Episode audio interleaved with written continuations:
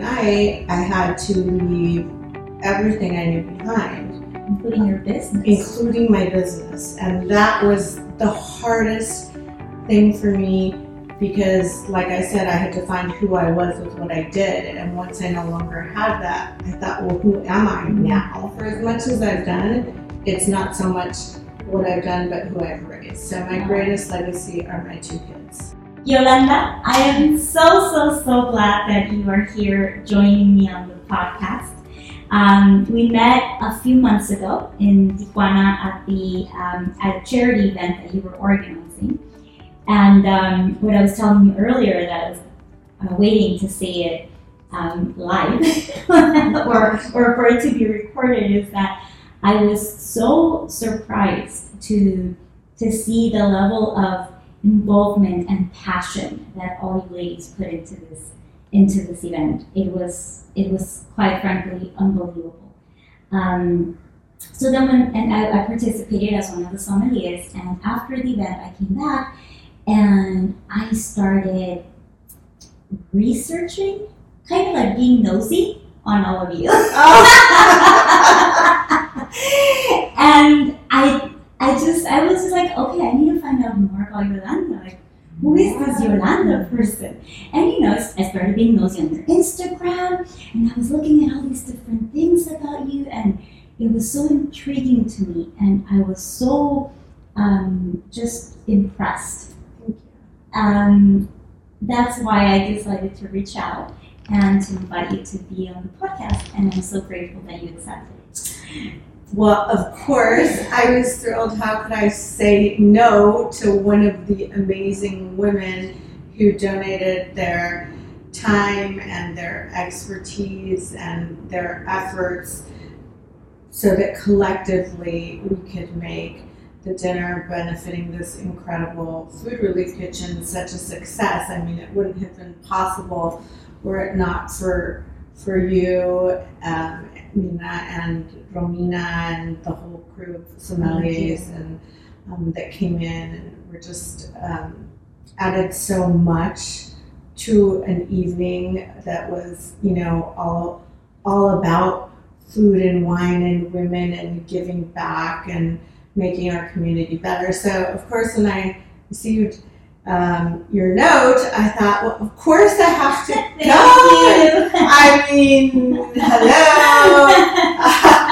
Everything you, is thank you. incredible. For those listening, Yolanda is enjoying the view and sipping champagne. That's right. That's right. so that that uh, that helps make the the whole experience a little bit more uh, warm. Stunning view, spectacular champagne. I mean, sitting Thank here with an incredible um, role model for women in wine. I mean, Thank you. what a wonderful. Well, I'm gonna. I have a list of things that um, you know, when I when I said all the things that caught my attention about you, I had a list. I'm gonna go through this list because I want people, you know, before we dive into your journey, I want people to just know a little bit about the incredible things that you've achieved and the incredible person that you are and how you contribute to society every day, literally.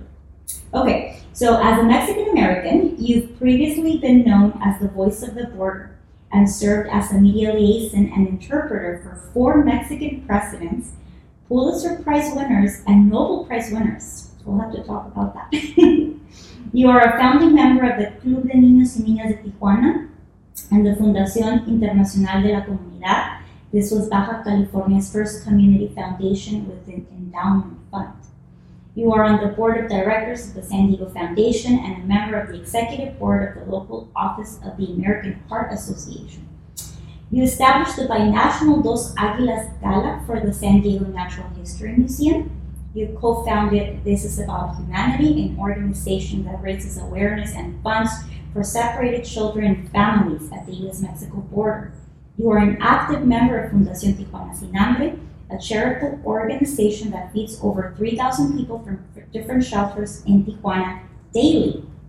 You've also been involved in the San Diego Museum of Art, San Diego National History Museum, San Diego Latino Film Festival, and probably a lot of other things that I'm missing. a lot. you are a change maker and binational influencer in the San Diego and Baja region. That's a lot of cats, and you clearly well them all very well.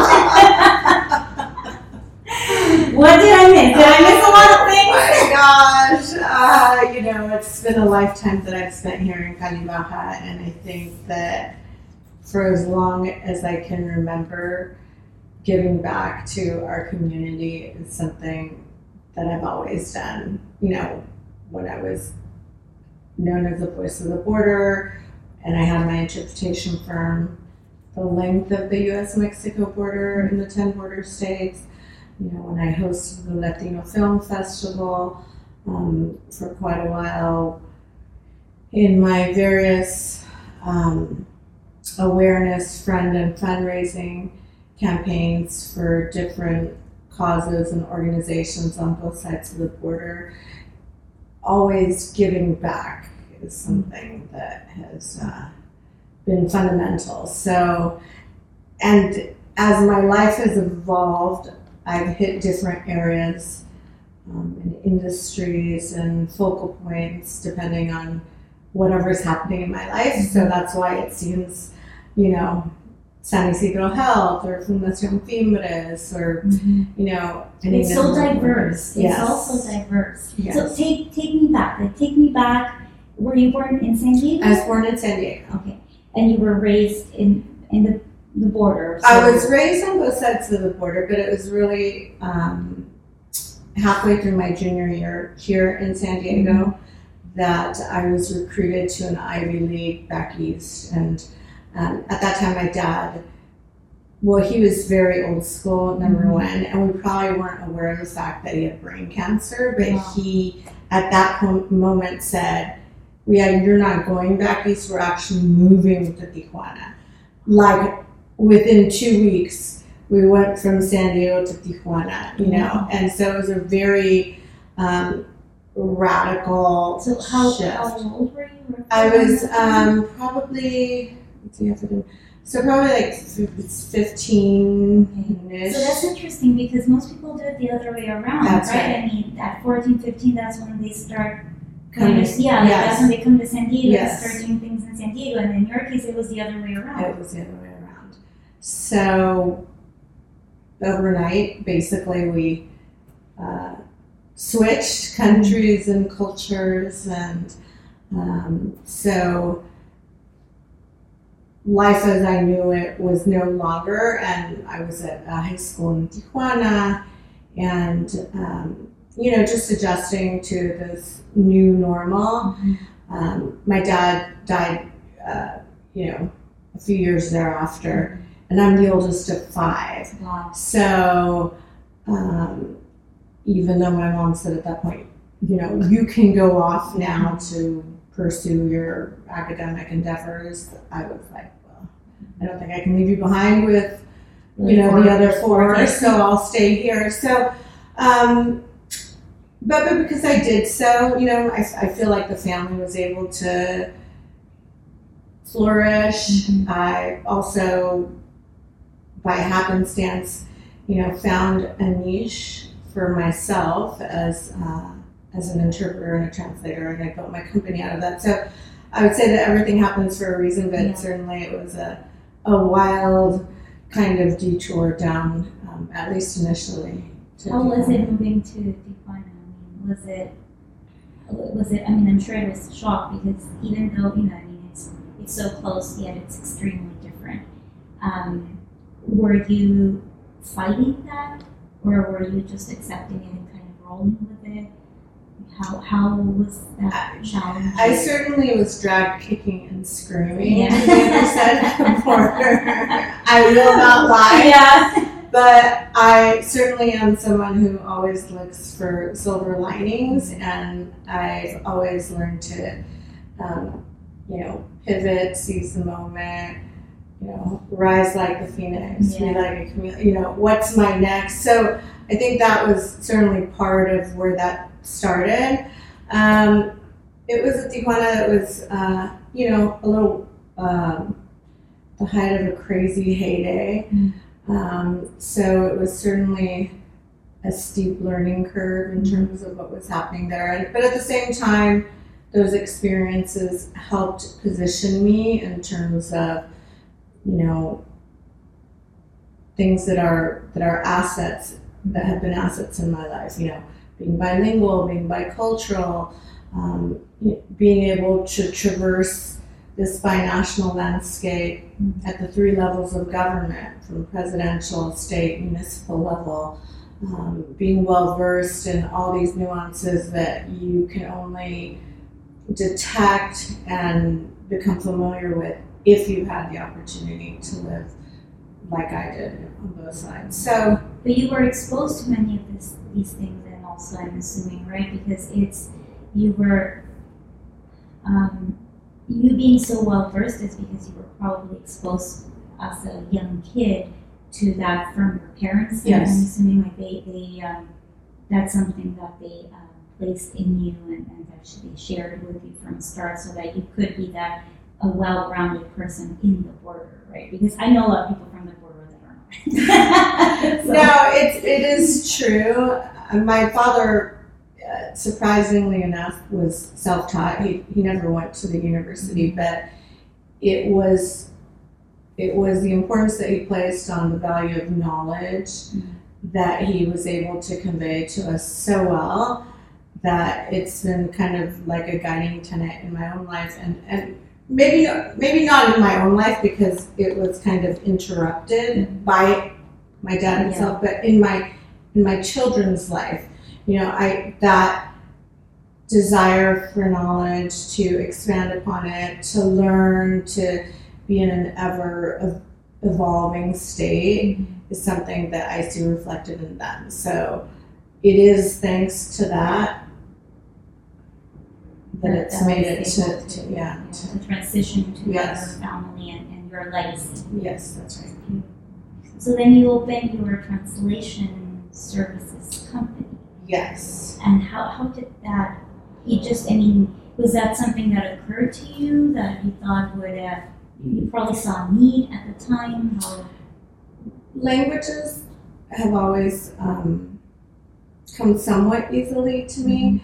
And I recall being, you know, 14 years old, and you know, my parents would ask me to come and interpret for any number of dignitaries um, that would might come to the house, um, just to interpret for them. So it, it's something that I think, from an early age, I was able to do. I had the skill set. yeah.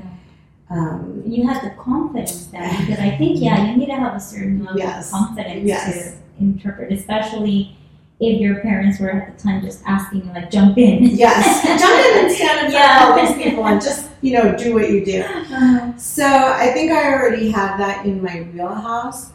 Um, when my dad died, and I, you know, was at such a young age, and I was trying to figure out what I could do, and he had, uh, you know, some some employees that remained with us and were looking for what they could continue to do. I was able to, um, you know, capitalize on my studies as a as an interpreter, as a translator, and um, transition, you know, from being an interpreter in the legal system to setting up a company to provide simultaneous conference interpretation Wow. services, and it was incredible. I was a, it was a niche that had not been fully developed, and my goal was to be known, you know, as the best interpreter along the 2,100 miles of U.S. Mexico That's border. fabulous. That's so cool.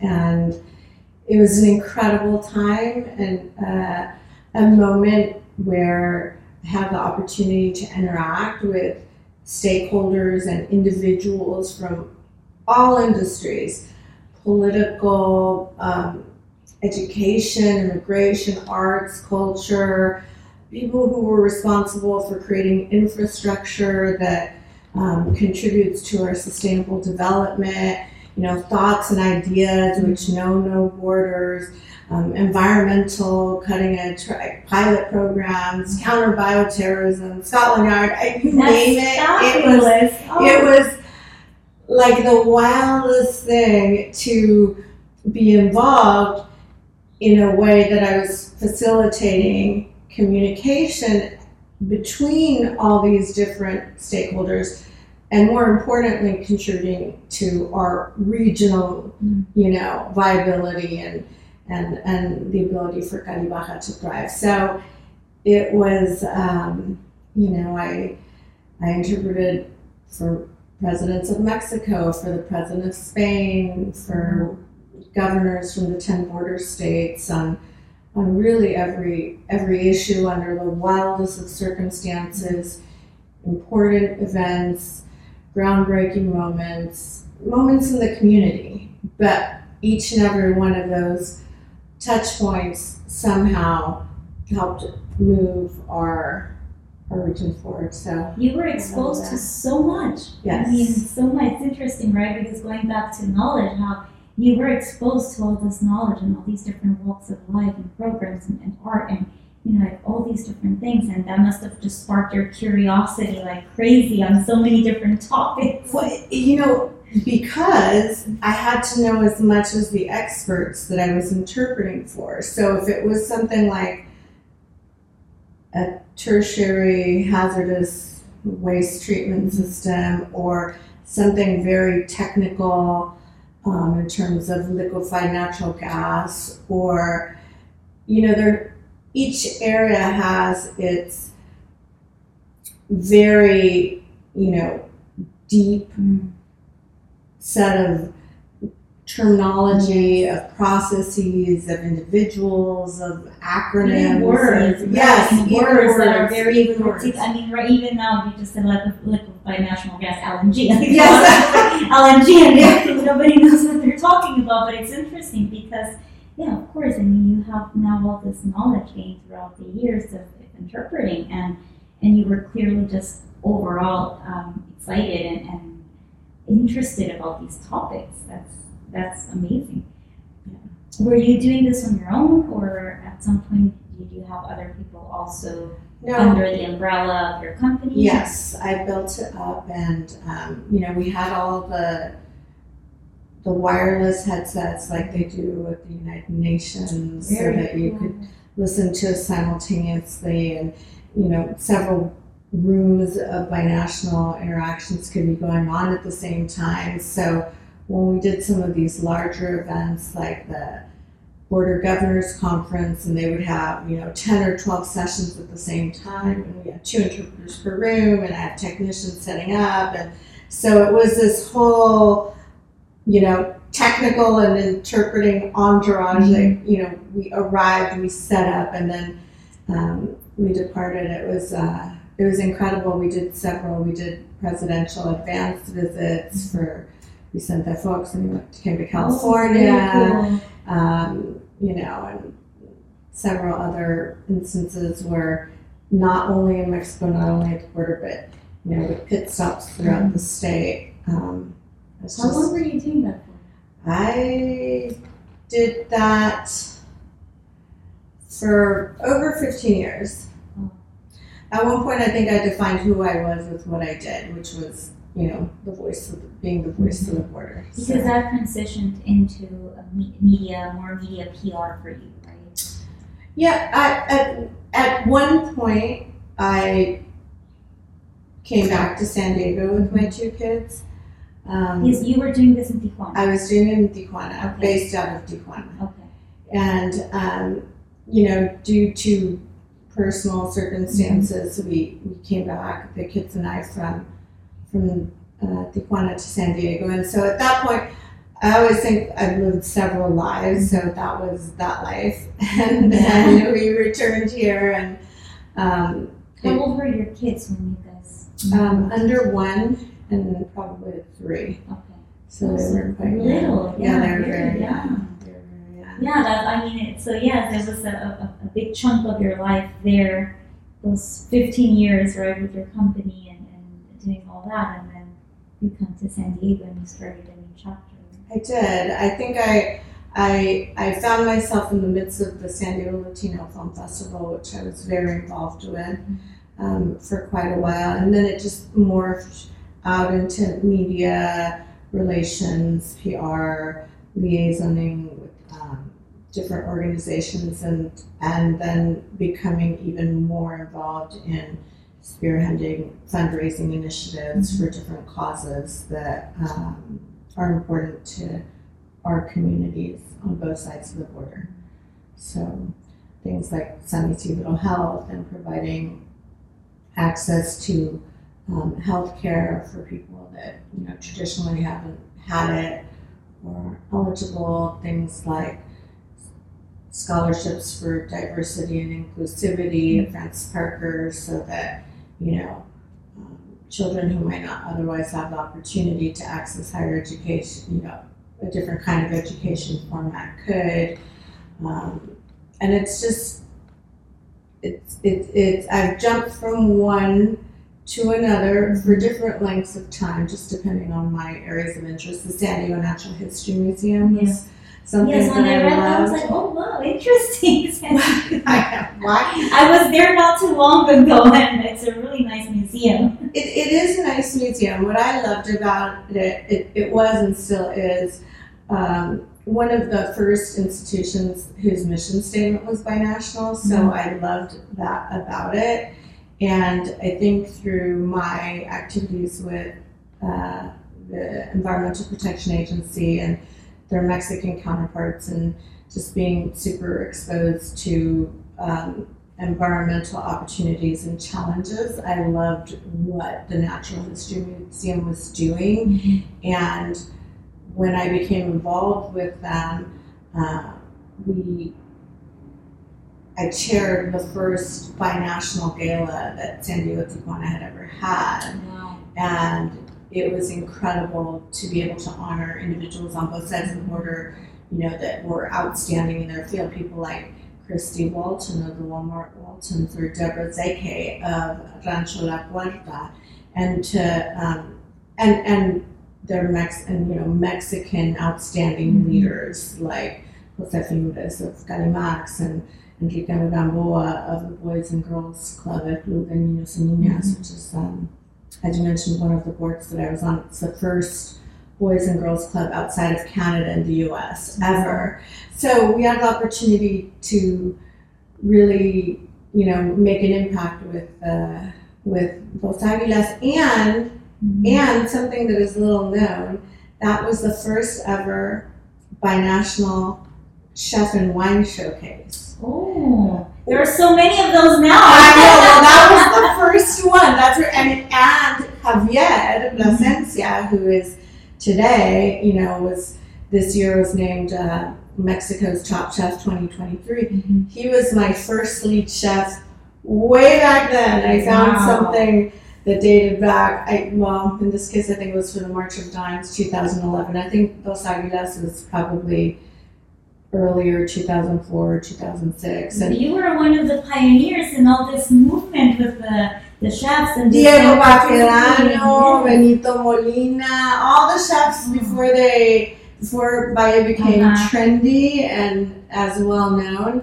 um, were a part of it. Uh, Did you always see a, a, a potential there? Did you see it as something that, um, speaking of Valle, did you see that as a place and as a region that could explode? As yeah, it, well, as other yes, because specifically for that showcase, you know, while Javier was our lead chef, everyone Mhm. of them of, of the of the chefs and and the vintners were from Valle. I mean, with one or two exceptions, but but for the most part, from the Baja side. Um, so we always laugh, Javier and I, about that because it dates back that you know so long ago. And now he's my lead chef again for This Is What Humanity Oh, this year. very cool. So That's wonderful. it's full yeah, circle. It's full circle. But um, I, lo- I love that. How, how have you, like, over the years, how have you decided how, uh, where to invest your time and your energy? Because it's a lot of projects that you like, um, under, um, taken over the years, and of course, with the experience that you have, the the wealth of knowledge that now you bring to the table, I'm sure there are a lot of organizations knocking on your door, right, and just trying for you to be a part of them. So how do you how do you define which ones you will spend time on and like what what do these um, nonprofits, organizations, associations, just uh, companies? What do they need to have in order for them to capture your attention? In the past, I think it was perhaps a little bit more tied into my kids.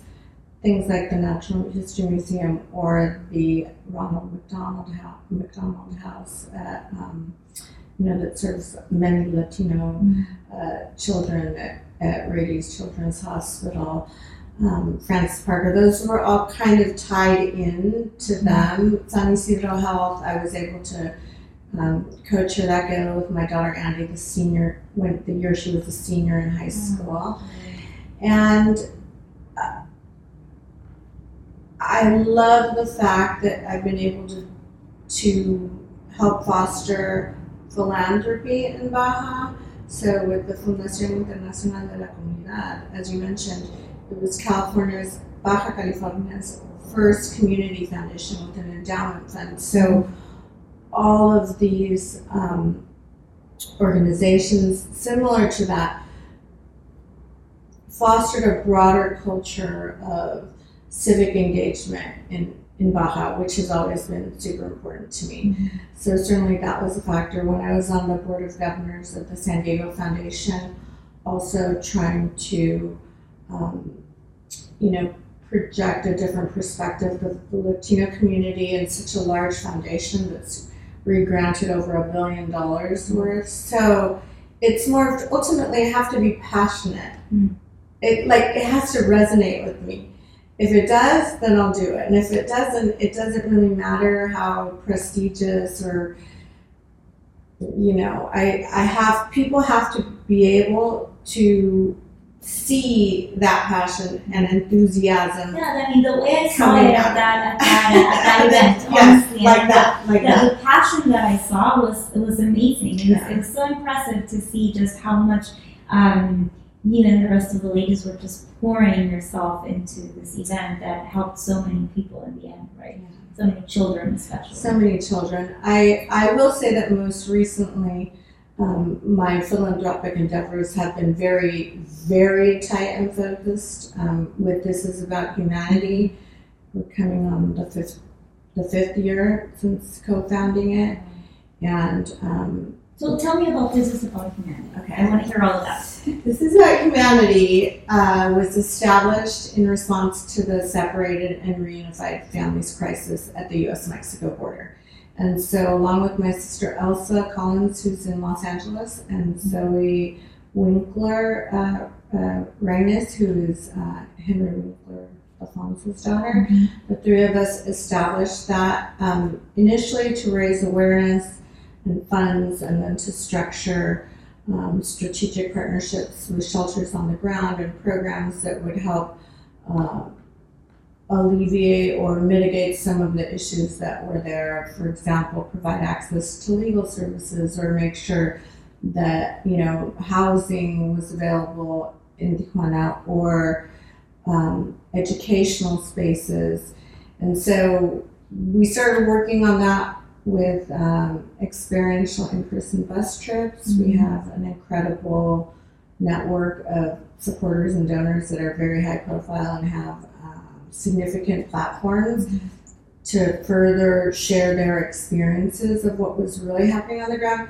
And I've been on the ground this entire time and through the pandemic. And so because in person wasn't available, then we transitioned and I created a series of matching grants Mm-hmm. with donors on both sides of the border so that our efforts were more far reaching collectively than they could have been if each one of us had individually tried to do Mhm. something. So we targeted things like COVID relief or health issues or education and did it super successfully, um, especially in, in, in several fields. So, like I would say right now, our three standout, like kind of showcase programs out of the 40 nonprofits that we support. Mhm. Um, one of them is a Learning Libraries Oh, program. that's.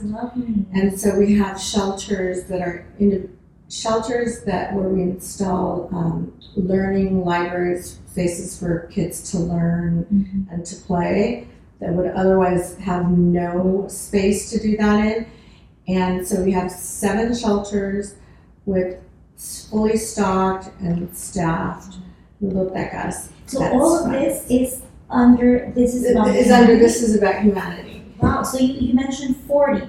Well, yes, Yeah, I mean we support them in different, Uh-huh. you know, with But different you're supporting it, yeah, exactly. you know, different amounts. So then, how do you decide on, on those? Like, how do you select those forty? Well, And some then, of are you a part of that process of the selection process? yes, yes. So some of them, all of them have to do with one of our thematic areas. So some of them fall under the educational one and they receive grants for that. Some of them fall within our LGBT, LGBTQ pride grants. Some of them um, are within the health sector grant. So we do have um, requests for proposals in certain instances, like during the pandemic, we opened it up broadly and then selected organizations. And in certain cases, there are shelters and organizations that we've worked with that we continue to do so.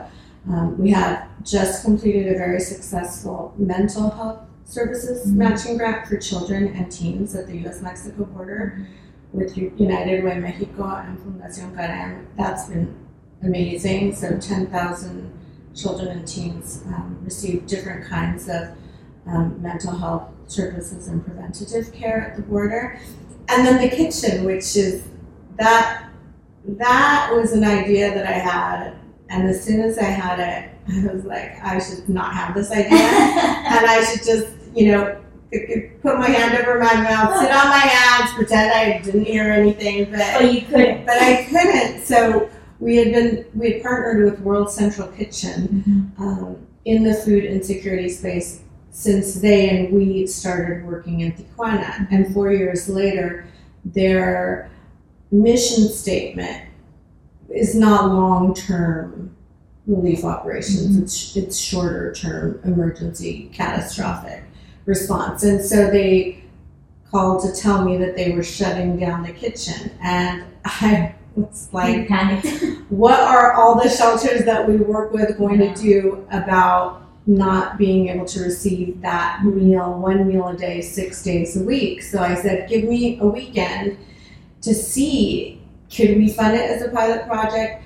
And if we fund it, will Fundación Tijuana Sin Hambre, who we've been working closely with, Manu and I, will they operate it if we fund it? So it's a collective food relief Mhm. kitchen. So I called Madhu up and I said, I, I hope you're as crazy as I am, but I think there's an incredible opportunity to continue to make an impact and perhaps an even greater one if we say yes. Forces. I'm like, are you in? Yes or no? And we took off running from there. So that was last August. It will be one year this August since we decided to do that. And so we took over the kitchen and now we've increased the number of meals that we serve mm-hmm. to 3,100 meals, as you Yeah. said, and we're serving 19 shelters, which in numbers will mean we're tracking to almost 1 million meals a year, which is That is impressive. crazy. And that's what we're for. That is that is amazing. That- That is amazing. And so You must feel very proud of yourself. I hope you do. I hope your children are very Yes, proud yes, of you, also your entire family. That is that is amazing. everyone who's involved should be very proud That's, that's so of, of of what we have been able to achieve and that you know people in Tijuana unaccompanied children older people um, migrant families LG, Mm. LGBTQ community uh, people who are, re- are in really extreme conditions of vulnerability can know that you know six days a week they have a meal coming to them from us. So that's something that I've been very Well, let me ask you, where does this um, heart and spirit of philanthropy and just the need to help others, where does that come from? Because not everyone has that, and not everyone feels so passionate about it and, and is and is um, you know ready to invest energy, time, money, heart, soul, and, and sacrifice because I'm sure there is a lot of sacrifice behind all of this work throughout the years. Where does it come from? I would say that my parents have, you know, they both gave me and and my siblings uh, a model to follow and certainly build upon. On a personal level, I just I feel compelled to do what I can to make a difference. So if it's connecting people, if it's saying yes to some crazy ideas and seeing, you know, how we, we are going to make them happen, if I feel that the cause is the right one, the organization is the right one, and I have people who are like minded and are wanting and willing to put in the work with me, then I everyone has time, talent, and treasure mm-hmm. to give. One, two, or all three. So, you know, it doesn't matter what your reason is. It could be, you know, because you need to fulfill it for your school hourly service requirements. It could be because all your friends are doing it and, you know, it, you'll be in the magazine. It could be because it doesn't matter really ultimately. What the important thing is that you do it. Obviously, I do it uh, because I, I I have that in my heart. It's my passion. Why I I don't know. I don't So, know. what about the the challenges you face? Because, and, and I'm not just talking um, more recently about all this uh, work that you've done in terms of outreach in the community and so on, but just in your journey. As you mentioned, you know, you've had your life can be separated in chunks. So, what are those uh, big challenges that you faced, and what was that learning um, that came from them that you can, you know, share with your kids and say, look, I went through this, but this is what came out of it. Well, obviously, the first one I would say was my dad dying, you know, when I was, you know, before I was 18, and having to realize very quickly that I had to find a way to provide for myself, provide for other people, you know, a way of living, a business, a venture, and learn how to use the resources available to me and within me, you know, to do that. So that was, uh, of you know, the first I think really outstanding challenge that I had. After that, when I left Tijuana and went through my divorce and um, you know left because of narco violence in Tijuana and came across with my kids, I think that was in some ways even more difficult because overnight I had to leave everything I knew behind, Including your business. including my business. And that was the hardest thing for me because, like I said, I had to find who I was with what I did. And once I no longer had that, I thought, well, who am I mm-hmm. now? And how do I reinvent myself? And so that was hard. it took a minute. No, that that uh, yes, I almost I almost want us to take a minute that sounds hard. It was really hard. Yeah, that, I mean, you, you built you built an amazing company, and it must have been so so difficult to Yes. let go of that, to let go of your life Yes. in in Tijuana, Yes. your marriage, and Yes. and yeah, yeah it was it was incredibly challenging and and it's one of the things that you know my kids we've collectively sacrificed a lot and i'm so happy that they're thriving and flourishing. And they also know you know the different things that i've gone through ultimately to make sure that their well-being was what it needed to be and that they were safe and that they were healthy and that nothing would happen to them. And so they've been like a that's been the driving force and, and impetus to everything I do. So um, those would probably be two of the very, uh, you know, challenging moments in my life.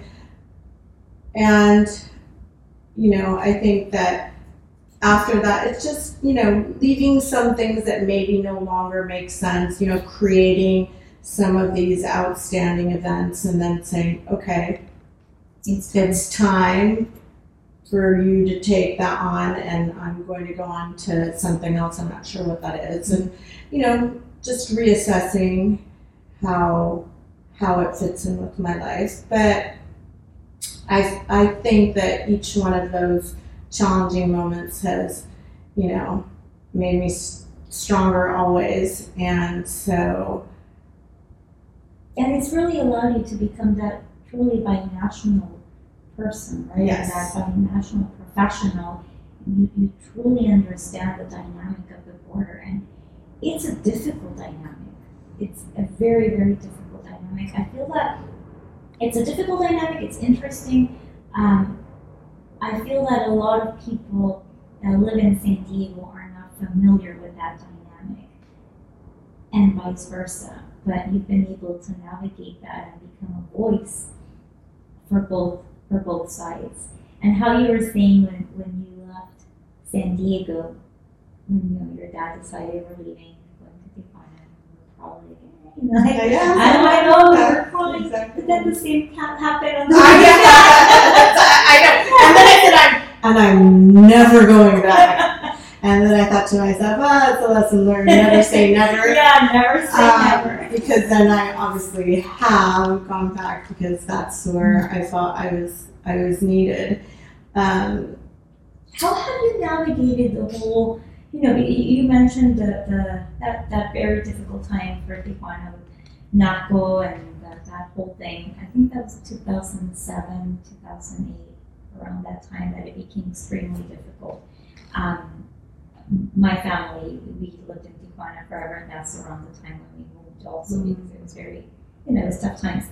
Um, how were you able to um, continue, and not just continue, but really thrive in that binational sphere with with the fear of what what of, of what was happening. Well, right? it was it was it was scary. it, it was, of course, it was scary, of course. And well, so I have to say first that always in any city, anywhere in the world, there are always extremely good things and extremely negative things about any city.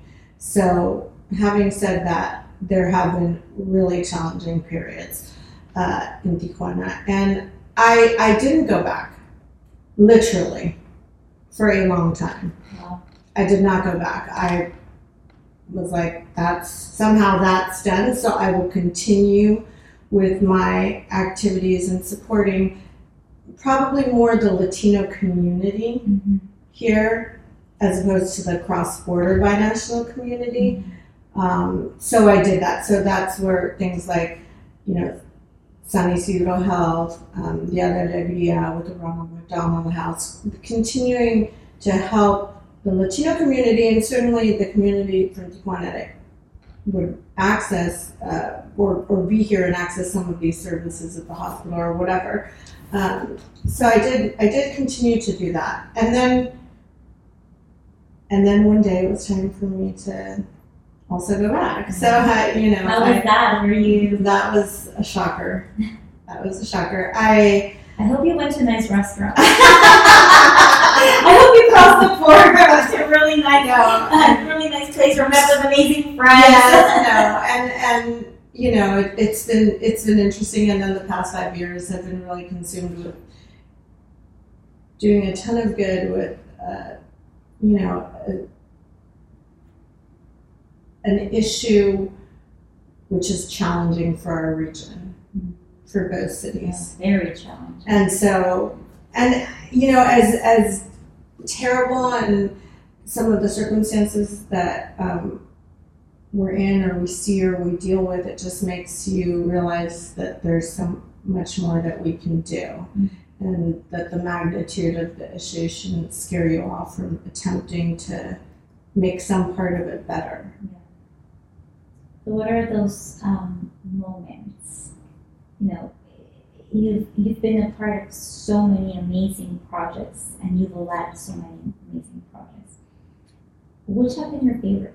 Like, you know, when you look back, what are those moments that you're like, oh, this this one this one, you know, just those moments that where you felt extremely proud of yourself um, and just happy with what you accomplished. Well, I know that And I want more than one because you must have so many. um, I I really enjoyed leading a team of sixty people at Francis Parker um, to raise funds for scholarships for um, our div- for a diverse student um, body, and I think I what I loved about that was when we we doubled the revenues from one year to the next and hit the million dollar mark, and um, but it was like a transformation in attitude amongst everyone on the three campuses, and it was incredible to see how contagious the excitement and the conviction in what we were doing. You know, it was palpable. And so I love that. All of us working, you know, motivating each other to achieve our goals. Super fabulous and fun. Um, this is about humanity has been transformative. I think we're um, offering very innovative cross-border models of philanthropy, partnerships between um, private sector and you know the donors, the nonprofits, and you know bringing in some um, agents of change in governments and things like that. And so I think that what we're doing, especially with things like the Relief Kitchen or some of these matching grants, you know, are something that people in other parts of the border can look towards to replicating. And so I love that. I love seeing how people on a broader geographical scale that aren't necessarily tied in um, physically or in any other way, but are are brought together by this desire to do good for others and for these very vulnerable communities. I I love seeing the and it's that same spirit which you know permeates a group of of like-minded friends, of families, of donors, of individuals. So I love that.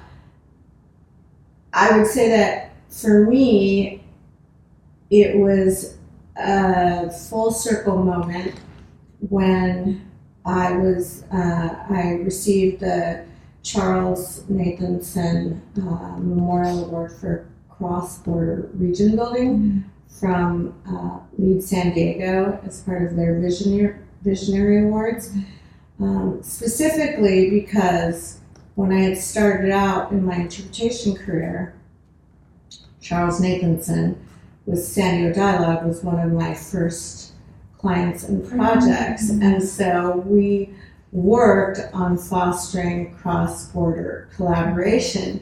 And so for years later, for me to receive that award was just like a very, oh my God, full circle moment. I, I love Wow, that. That was yes, very yes. cool. That sounds very, very special. Yes, very it was. And Mhm. the last one, just because it was the most recent No, one, yes, I love it. um, June 28th was named This is About Humanity, Humanity Day by the San Diego County Board of Supervisors and Chairwoman Nora. Vargas. So that was Oh, congratulations. And I'm excited. yeah, that's wonderful. Do, do you have time for hobbies? I'm a badass bachatera. no way. Oh, yes.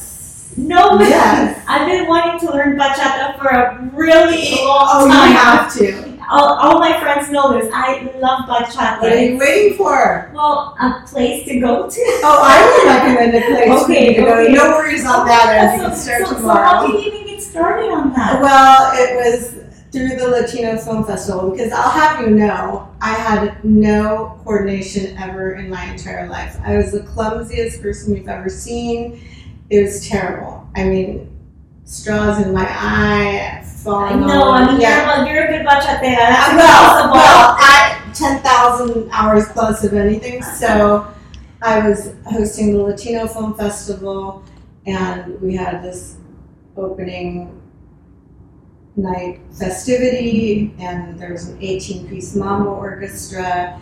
And out onto the dance floor came out these amazing dancers, and one of the board members and asked me to dance, and I was so embarrassed. I literally wanted to disappear. Did you do it though? Did Oh. I no. I mean, ten seconds into it, I was like, "Yeah, this is so embarrassing and humiliating. Probably more for so for him than for me." But I'm like, I and I gave myself one year. I said that is never going to happen to me again. Wow. And so I, And it was bachata.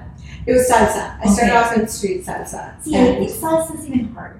I, I, I, I prefer bachata. I, I- think, is- I think bachata is so sensual. Yes. It's, Yeah, oh, exactly. it's- I, I love it. And salsa is too fast for me. It I get a is. little bit dizzy. Well, that's that's the way I went, and I did it for a year. I trained. I joined a dance team. I, I mean, it was. Oh, I Are you still doing it? No.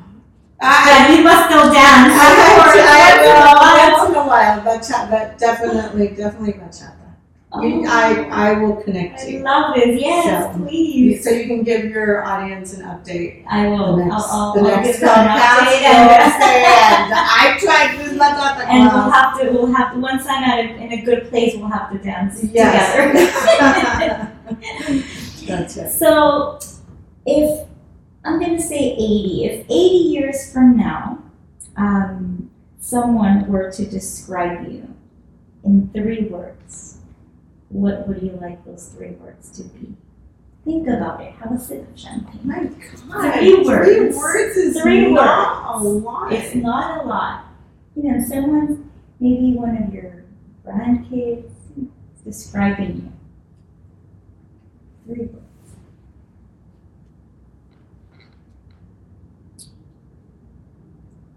Three words, like nouns. Sure. Whatever you want. Well, I mean, first and foremost, you know, mama. Like, my greatest legacy is not what I, not, has, for as much as I've done, it's not so much what I've done, but who I've raised. So my greatest legacy are my two kids, by far.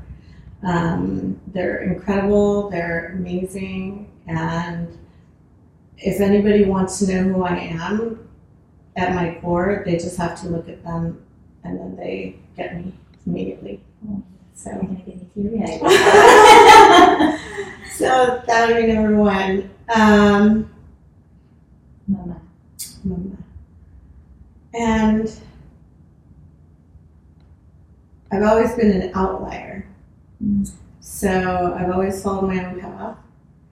And it's a path of conviction. And I stand in my conviction, sometimes to my, you know,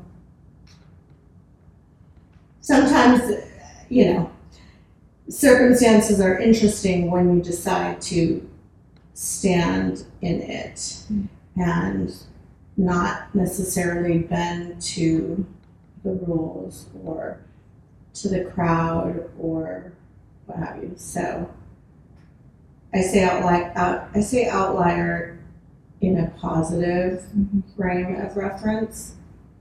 So I definitely say that. Um, third one.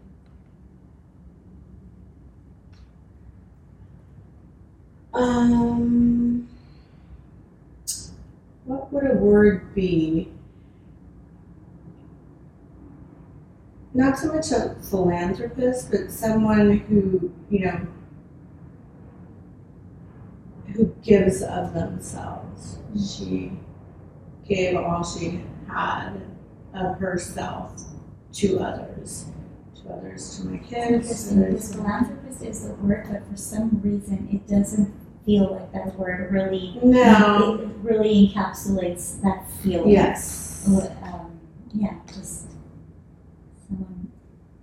You know. pours themselves. Yes. Exactly. It's that like pouring Yeah. yourself into the ones you love, the ones just someone that pours. Yes, exactly. So whenever that's the third word. That's the third That's word. the third word. I described the third word. Well, this has been an absolute pleasure, and I am so so glad that um, I'm so glad that you said yes. I'm so glad that you invited me and that I'm functioning No, in the evening. yes, because for those that don't know, Yolanda wakes up at 4 a.m. Right. 4 a.m. and that is how she achieves all these things. Oh my god. But this is been incredible. It's been very um, thoroughly enjoyable, and the view is inc- insane, and the conversation. You got to conversation. watch the sunset. I I'm did. glad, yeah. I did. And a lovely bit of champagne and just, I mean, I'm gonna have to come over here and bring all my friends so we can Yes, do some please amazing do. wine Yes. experiences after We'll even maybe dance some bachata Yes, while we're at it. yes, that'll be our playlist. Yeah, I love it. Well, Definitely. cheers to you. Thank you Salud. so much. Salud. Salud, salud. Salud, salud.